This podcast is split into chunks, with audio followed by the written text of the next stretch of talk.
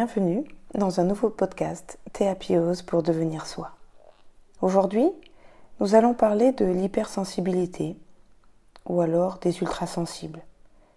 Car aujourd'hui, on peut se rendre compte que dans ce monde, on a beaucoup plus de personnes qui sont euh, à fleur de peau et qui ont besoin euh, de comprendre cette sensibilité, cette ultrasensibilité pour euh, être mieux, se sentir mieux. Je sais que vous avez certainement euh, déjà tous entendu des phrases euh, du type euh, Tu es trop excessif, excessive. Pourquoi tu pleures comme ça? Tu prends les choses trop à cœur. Enfin, c'est pas si grave. Vous savez, des, phrases comme ça communes qu'on entend dès qu'on laisse transparaître une émotion. Alors l'hypersensibilité, il faut savoir que ça concerne beaucoup de monde. Parce qu'en fait, il y a à peu près 50% de la population qui est sensible, 25% qui est reconnu euh, de grande sensibilité et 25% qui sont moins sensibles que la moyenne. En fait, dans cette population, ça fait à peu près une personne sur cinq qui passe euh, des rires aux larmes, mais sans savoir pourquoi.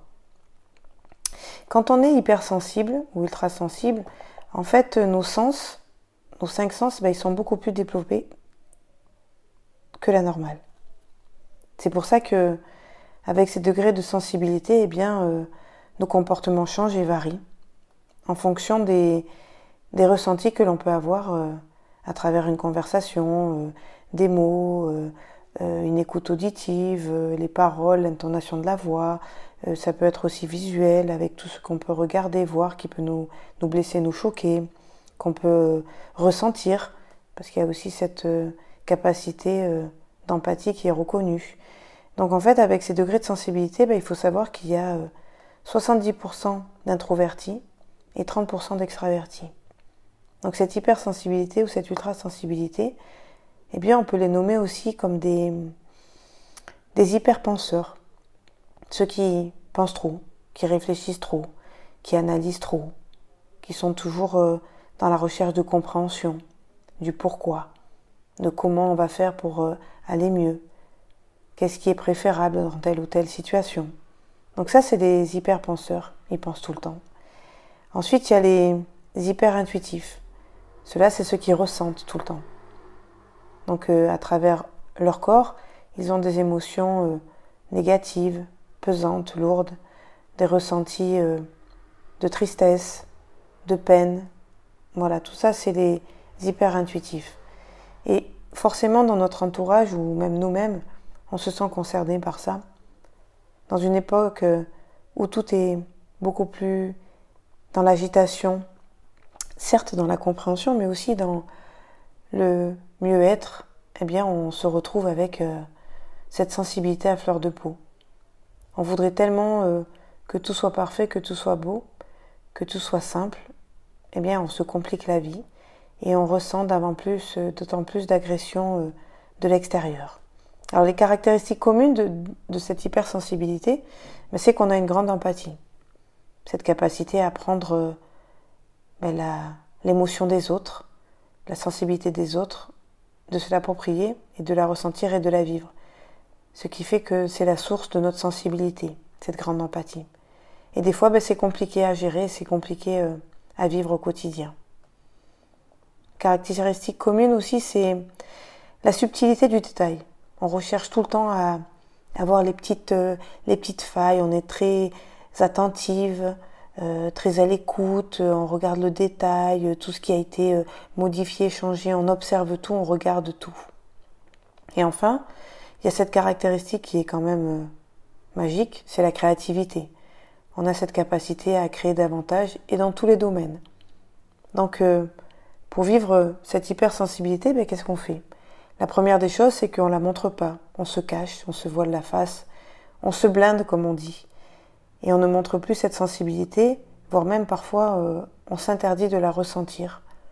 En quelque sorte, on s'adapte à cet environnement, à cette partie de nous qui en fait euh, a du mal à s'exprimer, qui donne des incapacités autour de nous alors on, la cache.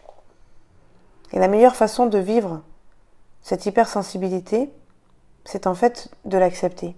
Parce que si vous connaissez votre sensibilité, effectivement, quand il y a des choses qui vous tiennent à cœur, eh bien, vous avez des émotions, des larmes, peut-être de la colère, de la peine, de la tristesse, et qu'elles s'expriment, eh bien, ce sera beaucoup plus facile de la laisser sortir, de pouvoir l'accepter, de pouvoir l'analyser, et puis euh, de la vivre mieux.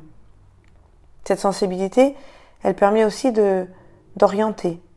Quand euh, on ne sait pas trop où on peut aller, eh bien, vous pouvez aussi euh, vous laisser glisser par cette sensibilité pour trouver votre voie, pour trouver un métier qui vous correspond. Et cela permet aussi de vivre mieux. Car cette motivité très forte, cette sensation de ressentir les émotions des autres et de vivre un yo-yo émotionnel, eh bien, euh, c'est vrai que c'est compliqué au quotidien. Cette sensibilité accrue de sens, tout particulièrement très souvent, c'est l'ouïe. Ça peut être l'odorat, euh, le goût, le toucher, euh, la vue. Eh bien, c'est aussi difficile à vivre parce que c'est incessant, c'est en continu. le mental qui est toujours en agitation, qui analyse tout, qui est toujours dans la curiosité, dans le détail. Ces penseurs, hyper penseurs, c'est épuisant aussi mentalement. Ce qui fait que ça aura un impact sur notre physique, et puis sur notre mental et sur notre joie de vivre. Et puis on se retrouve euh, forcément dans ce décalage. On a l'impression de vivre euh, à côté des autres, de pas être comme tout le monde, de ressentir intensément les choses et d'être différent. Mais encore une fois, une personne sur cinq est comme vous et comme moi, car je suis aussi hypersensible et j'ai euh, accepté cette sensibilité depuis bien longtemps. En faisant euh, un sport de combat, eh bien, je me suis euh, blindée, j'ai mis une carapace pour m'empêcher de, de ressentir toutes ces choses qui m'apportaient un flot d'émotions et qui me m'empêchaient de me contrôler. Donc j'extériorisais tout ça très souvent à travers la colère et puis ben, une agitation physique et mentale, d'où euh, ma pratique vers le karaté qui a permis de me canaliser, de me neutraliser si l'on peut dire. Car en fait j'ai compris que mon hypersensibilité était aussi une force, parce que j'avais cette capacité à voir euh, des choses que les gens ne voyaient pas, à ressentir des choses que les gens ne ressentaient pas.